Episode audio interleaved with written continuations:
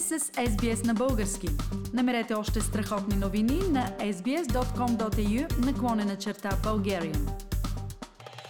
Уважаеми слушатели, в нашето виртуално студио днес съм поканила Станислав Русев, който живее в Калифорния. Връзката ми с него е по повод на една интересна инициатива на българите, живеещи в Съединените щати – по повод предстоящите парламентарни избори в България на 4 април. Здравей, Станислав! Вашата инициатива се казва Имаш право на България. Може ли да хвърлиш малко светлина? Защо се казва така и как ви дойде идеята за тази инициатива? Здравейте, Фили, и здравейте на вашите слушатели. Благодаря за тази покана за разговор. Всъщност инициативата започна с една много скромна идея, която се роди в разговор между мен и Ваня Креймер, която е моята съработничка, partner in crime, така както аз се наричам. Тя трябваше да бъде днес тук с нас, но за съжаление беше възпрепятствана. Така че искам в началото на разговора да, да благодаря и на нея. Малко са всеотдайните хора като нея, които имат толкова неизчерпаема енергия и граждански активизъм. Идеята се зароди в е, разговор с нея, когато говорихме за това, че е добре по някакъв начин да насърчиме избирателната активност, защото, например, в Чикаго само по неофициални данни живеят около 200 хиляди българи, ако не и повече. За съжаление, от тези 200 хиляди българи обикновено ходят да гласуват между 5 и 8 хиляди най-много. Какви са причините останалите да не гласуват? Е, има многобройни причини, според мен. Една от тези причини е това, че държавата, както винаги, не само не прави адекватна информационна кампания, за да популяризира изборите, но много често всъщност и пречи за откриването на допълнителни избирателни секции нещо, с което се сблъскваме и при тези избори в момента, когато граждански активисти и изборни доброволци от цял свят се борят за откриването на повече секции и за съжаление на много места ще бъдат урязани. Но в този разговор с Ваня Креймер всъщност студихме как можем ние да допренесем с нещо да популяризираме изборите и Една от идеите, разбира се, е използването на социални медии. Ние имаме а, няколко фейсбук групи, аз лично основах една от най-големите групи на българите в САЩ, която е с около 8000 души. Имаме групи за Чикаго и за други места. Та идеята беше да използваме фейсбук групите, но също така аз предложих с наши средства да разпечатаме плакати за Чикаго, специално където българската общност има културни центрове, ресторанти, магазини, църкви, много места, където се събират повече българи и да разлепиме тези плакати с наши средства, за да, да се опитаме по някакъв начин да насърчим на хората да гласуват. Всъщност от тази скромна идея започнахме да търсим дизайнери, които да направят плакатите. И успя да се свърже всъщност с рекламна агенция The Smart. Тук искам да благодаря лично на Радо Бимбалов и на цялата рекламна агенция на целия екип, защото още в момента, в който се свързахме с тях при първия разговор, се оказахме самишленици и те се наеха напълно пробоно от идеята за, за това да по някакъв начин да се работи за полза родо, да помогнат всъщност и не само да помогнат с изработването на плакатите, ами да направят цялостна рекламна кампания, за което сме им страшно благодарни. Станислав, аз знам, че освен кампанията с този красив и интересен и въздействащ плакат Имаш право на България, вие също сте направили видеоклип, който е много емоционален и също много въздействащ. Как стигнахте до видеоклипа? Той част ли е от цялата кампания? Идеята за видеоклипа е също част от цялостната кампания и това се зароби като идея в нашия разговор с екипа на агенцията The Smarts. Те са тези, които предложиха също да има видеоклип, който те могат да направят и разбира се направиха прекрасен професионален клип. Всъщност разговора, който водихме с тях е за причините, поради които много българи от диаспората в чужбина са се откъснали от политическия процес в България и много от тях не гласуват. Причините за това са много. Една от тези причини е, че сред диаспората в чужбина се налага едно такова усещане, че видиш ли, понеже по някакъв начин си избягал в чужбина от българската реалност, затова и нямаш право да гласуваш, което е много погрешна представа, защото едно, че всички ние имаме конституционното право на глас, друго, че всички ние в една или друга степен не сме се откъсвали от България, всички ние по някакъв начин сме напуснали България, защото сме били принудени да го направим, дали е било защото е трябвало да се погрижим за близките си, за семейството си, но българите в чужбина сме номер едно чуждестранен инвеститор в България. Ние продължаваме да плащаме в много случаи данъци и такси в България и за недвижими имоти и чрез парите, които изпращаме на близките си, за да могат да се издържат, защото за съжаление, а, примерно с пенсиите на родителите ни, всички знаем, че понякога е трудно дори а, да могат да си купят лекарствата, които са необходими, да не говорим за дори някакви други естествени неща, които а, им се налага да плащат, понякога не могат дори да си платят а, сметките за отопление. Така че българите в чужбина имаме всяко едно основание да гласуваме и да се опитваме по някакъв начин да избираме а, свестни управници. Та идеята за видеото се роди в този разговор, когато разисквахме причините защо много българи в чужбина се откъсват и много от тях не гласуват. Станислав, освен това, разбирам, че в Съединените щати тази година имаше голям проблем при съставянето на избирателните секции, тъй като поради повишеният интерес към изборите в България, поради повишената активност, поради кампаниите на много организации да активират хората, са сформирани избирателни секции в градове на 46 места в Съединените щати. И в същото време това се оказва, че не би могло да бъде използвано поради ограниченията в българския избирателен закон за страни извън Европейския съюз, да има максимум 35 избирателни секции. А както знаем, Съединените щати, Канада, Австралия, всички тези страни от новия свят са разположени на огромни територии и действително броя на секциите е важен от гледна точка на удобството на хората да могат да гласуват близо до мястото, където живеят. Да, това е точно така. За съжаление, най-големия проблем а, тази година е в а, Великобритания, където всъщност имаше заявки за гласуване над 80 секции, т.е.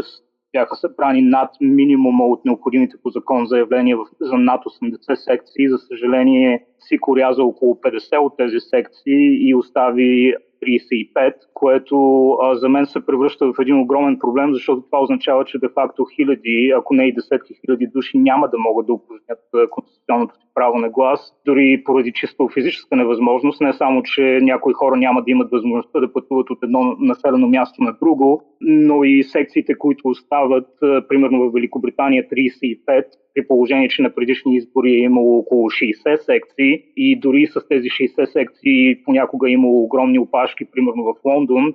Това означава, че в момента в състояние на пандемия ще има огромни, огромни опашки пред останалите изборни секции и това ще доведе допълнително до невъзможност често физическа на хиляди хора да упражнят правото си на глас. Е, по същия начин са нещата в Съединените щати, където също бяха урязани в по-малка степен, но бяха урязани десетина секции, които както ти спомена, разстоянията са огромни и много а, наши сънародници няма да могат да упражнят правото си на глас. Да, има и такива ентусиасти, които аз лично съм чувал, които са карали кола понякога стотици километри от едно населено място до друго, за да могат да гласуват, но такива ентусиасти, разбира се, са много малко. Не всеки може да посвети времето и извърши такъв подвиг, да пътува на огромно разстояние, за да може да гласува.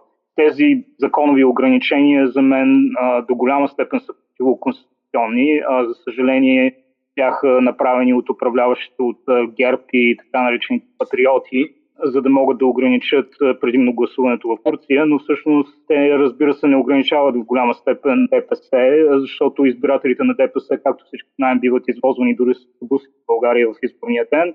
Тези ограничения удрят най-вече а, срещу диаспората в а, западноевропейски държави, в Съединените щати, където има повече българи на населени места, които са много отдалечени едно от друго. И за съжаление, подобни ограничения са напълно неприемливи и, както казах, за мен са противоконституционни, защото лишават реално хиляди и хиляди наши сънародници от правото им на глас.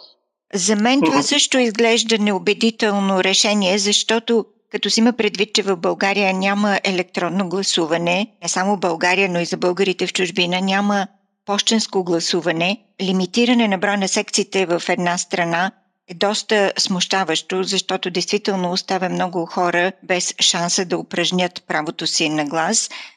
Да се надяваме, че тази кауза в избирателния закон ще бъде преразгледана. Знам, че в България има обществени групи, комитети, които се занимават с това нещо, но явно за тези избори реалността е такава, каквато ти я описа.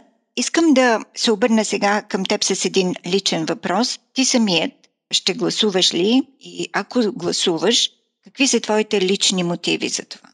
Аз имам две големи причини да гласувам. Едната е по-абстрактна и тя е това, че принципно мисля, че човек трябва да е политически ангажиран, трябва да е граждански ангажиран. Една от е, големите разлики между българското общество и западните общества е това, че а, западните общества са основани до голяма степен на гражданско участие. Тоест, гражданската култура е култура на ангажираност, на, на участие в най-различни а, обществени дела, а, когато групи от хора, доброволци а, се обединяват за определена цел, дали това са църкви или обществени организации, неправителствени организации, но една голяма част от културата на гражданското общество е точно основана върху гражданско участие в разрешаването на различни обществени проблеми.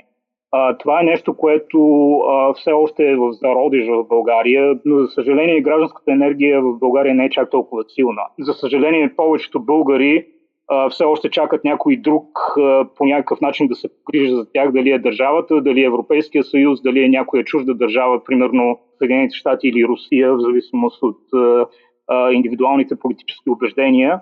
Но повечето хора в България все още чакат някой друг да се погрижи за тях.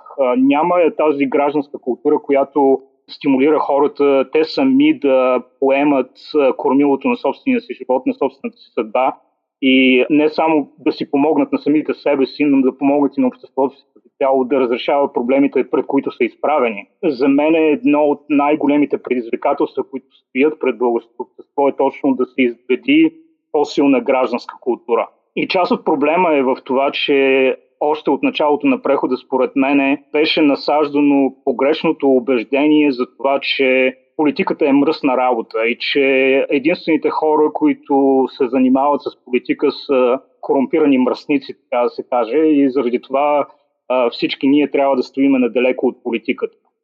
Според мен тази идея се насаждаше доста тенденциозно, защото отново опираме тук до това, че колкото повече нормални и свестни хора откажеш от политическия процес, от това да гласуват, толкова по-голяма тежест е накупения вод, защото много българи имат погрешната представа, че ако видиш ли не гласуват, с това ще накажат политическата класа. Ми не, няма да я накажат. Това, което правят е реално е, че помагат на политическото задколисие, защото точно тогава тежестта на, на купения вод и на, на вода на страха, така да се каже, защото особено в по-малките населени места има много голям вод на страха, хора, които по някакъв начин са принудени от олигарсите, за които работят, или от местната администрация да гласуват по някакъв начин за определени политически сили колкото повече нормални и свободни хора не участват в политическия процес, толкова по-силен е този купен вод и вод на страха. Затова за мен е изключително важно човек да има гражданска позиция и да участва в политическия процес, защото рано или късно някой беше казал, дори ти а, да не искаш да се занимаваш с политика, рано или късно политиката ще се занимае с тебе и това е валидно във всеки един аспект от, от нашия живот, ако се замисля. Няма нещо, което да влияе повече на реалния ни практичен живот, отколкото политиката. От това по какви улици караме колите си, до това какви пенсии получават родителите ни, до това колко време отнема, примерно, да получиш дори елементарни документи от администрацията, при положение, че в България, за съжаление, от години се говори за електронно правителство и за облегчаване на условията за получаване на документи, за плащане на сметки и всякакви други такива неща, които отнемат страшно много време на, на гражданите, на денекоплаците. Хвърлени са десетки милиони за изграждането на електронно правителство, често с нулев резултат, защото тези пари потъват в нечии джобове и мисля, че всички знаем чии са тези джобове и чекмеджета. Това е на едно по-абстрактно ниво. На по-лично ниво за мен е, въпросът е за възстановяване на някаква относителна нормалност в българското. Свикнали сме с прекалено много абнормални или напълно ненормални процеси, които текат в България в момента. Колкото по-висока е корупцията в дадено общество, толкова по-малък е просперитета на това общество. Така че причините аз лично да гласувам са много от това, че смятам гражданското участие в политиката за напълно естествено и нормално, както това е в развитите западни общества, то, за съжаление, загубата на, на нормалност в българския живот, като цяло в българския обществен живот на, на толкова много нива. Уважаеми слушатели, това беше срещата ми с Станислав Русев от Калифорния в Съединените щати. Един от инициаторите на кампанията Имаш право на България, един от организаторите, а също така и участник в изпълнението. Плаката на кампанията Имаш право на България, както и видеоклипа може да намерите на нашата интернет страница към интервюто на Станислав. Станислав, благодаря ти за това участие. Успех в твоята активна, будна гражданска дейност. Искате да чуете още истории от нас? Слушайте в Apple Podcast, Google Podcast, Spotify или където и да е.